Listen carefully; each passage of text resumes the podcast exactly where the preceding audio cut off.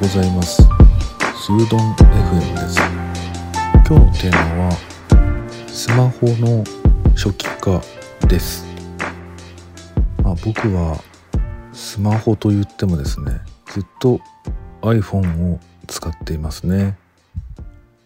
まあ iPhone 信者なのかもしれないんですけれども、まあそれには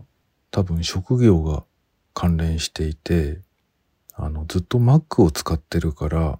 まあ、それとこう連携しやすいしやすくするために、まあ、iPhone を買ってしまうっていうか、 Android にする必要がないっていう捉え方の方がスムースかなと思っています。でまあずっとね iPhone を使ってるんですけれども、まあほぼ、まあ、快適ではあるんですよね。快適ではあるんですけれども、あの、あまりにもね、こう、どんどんどんどん年々高くなっているので、あの、一時期ね、あの、くら替えしようと思って、Android 端末をすごく調べてた時があるんだけれども、それでもね、やっぱり踏みとどまって、まだまだ iPhone を使ってますね。うん、なんだかんだ言って、やっぱり一番使いやすいだろうなと思ってますね。まあ、一番使ってる機能はね、きっと AirDrop っていう機能ですね。 iPhone の中にあるデータを ピーシー の方に、Mac の方に Bluetooth でパッとね送るっていう感じの機能を一番使ってるんじゃないかな。多分写真のやり取りが多いのかな。まあこのポッドキャストをやってるっていうのもあって、ポッドキャストはねだいたいスマホの録音をよく使うんですね。そうすると録音データがスマホの中に入りますよね。どんどん溜まっていきますよね。でそれをあの一回 Mac に送って編集するんですけど、その時に AirDrop で送るんですね。でさらにね、配信用の写真っていうのを作るんですけど、それもね今までこう何気なく撮っている写真、その写真をの中からまあ適当なものを選んで、それにタイトルをつけてっていうことをやるんですけど、その写真がだいたいスマホの中にあったり、えー、あとはそうですね ピーシー にあったりするので、そのやり取りに使うっていう感じですかね。でそうしてるとね、まあどんどんどんどんスマホがあの容量が圧迫されていくんですよね。で一番容量が食うのが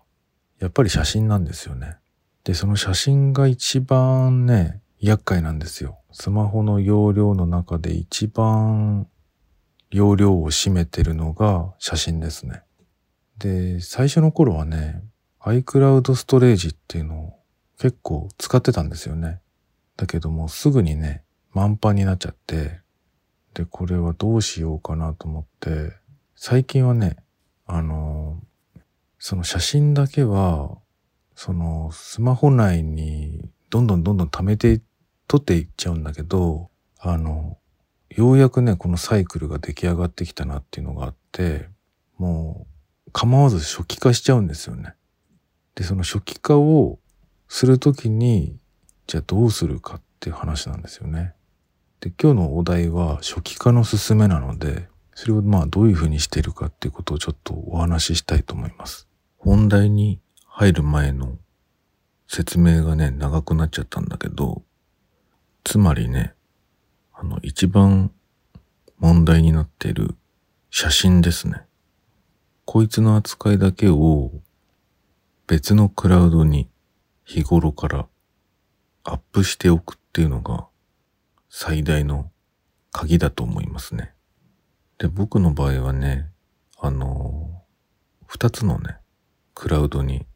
そのスマホに撮った写真を自動でアップロードしてますね。まあ家の中に Wi-Fi が飛んでるので、その Wi-Fi 環境につながってる時にこう自動で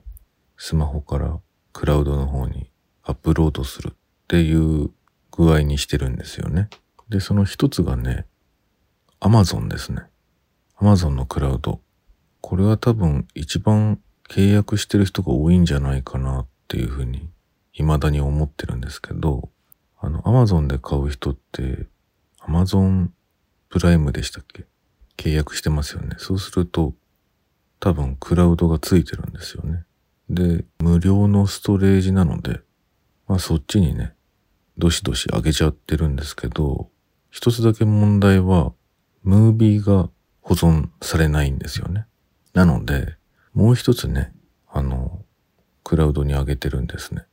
で、その、もう一つのクラウドサービスっていうのは、Google さんですね。Google フォト。で、こっちだと、あの、写真も、ムービーも、自動でね、保存しといてくれるんですよね。まあ、ただね、あの、その Google さんのサービスはね、メールともメールですね。紐づいてるんですよ。だから、例えばメールのやり取りでこう添付された画像とか、そういうメールの容量と写真の容量とか全部一緒くたになってるんで、ある程度のボリュームになっちゃうと、あの、有料プランにね、こうどんどん変えていかなきゃいけないっていう悩みが出てくると思います。確かね、僕も今、せんにひゃく、さんびゃくえんぐらいの月額のプランに入ってますね。もう Gmail にしても、あの、その写真のアップロードにしても、さすがに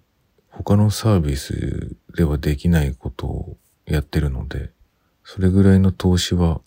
しょうがないかなと思ってやってますね。で、あとね、もう一つありましたね。もう一つね、そのサブ的にバックアップを取ってるのがドロップボックスですね。で、こっちのね、ドロップボックスの場合は、あの、端末をね、こうたまーにですよ。本当にたまーに ピーシー にね、接続することがあるんですよね。で、そういう時に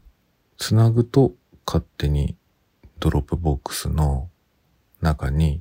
カメラ内に入っている、スマホ内に入っている写真がどんどん保存されるっていう状況を作ってますね。だから全部でみっつでしたね。Google と Amazon は日頃から。で、ドロップボックスはたまにみたいな感じで、同じ写真がみっつのストレージにあるようになっていると思いますね。でもやっぱり一番探しやすいのはね、Google さんですよね。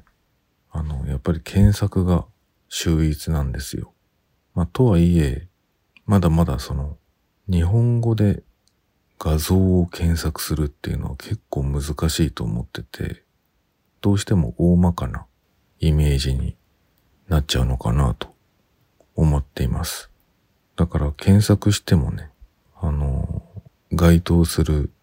画像が引っかからないっていうケースはすごくあるので、まあそういう時は、なんだろう、英語に変換して言葉を入れたりとか、そういうことも試しながら使ってますね。はい。なので、まあちょっとだけ脱線しましたけど、その写真をね、日頃から管理しておけば、もうスマホ内にある写真は思い切って捨てちゃうっていうのが一番理想的なんですよね。で、ただ、スマホでね、あのー、写真を一括で消すっていうのが、まだまだね、iPhone の場合は、まあやりにくいんですよね。なんか、ある程度、日にちごとだったら単体で消せるんだけど、なんかやっぱり選ばないといけない、選択しないと消せないみたいなところがいっぱいあるので、で、それがね、すごくめんどくさいので、初期化しちゃってますね。だからある程度パンパンにスマホの容量があのなってしまった時に思い切って整理する意味で初期化しちゃうっていうね。で、直前のね、コツはね、なんだろうな、初期化 し, したての時の、まあその画像が全部入っていない時のね、あの、環境のバックアップ、スマホのデータのバックアップを取っとくと、まあそこに戻るっていうか、バックアップにこう再現できるので、一番被害が少ないかなと思ってますね。はい。まあ初期化すると、また設定とかをね、しなきゃいけなかったりするんで、まあパスワードの問題とかね、あとはネットにつなぐときのそれぞれの問題、あのメールの設定とか、ジップの設定とかね、そういうのがちょっとめんどくさいことはあるんだけど、ある程度ね控えておけば一括で写真を全部消すっていうのがすごく楽な作業だと思いますね。あとアプリもねどんどん溜まってきちゃうので、さん、よんかげつぐらいとか、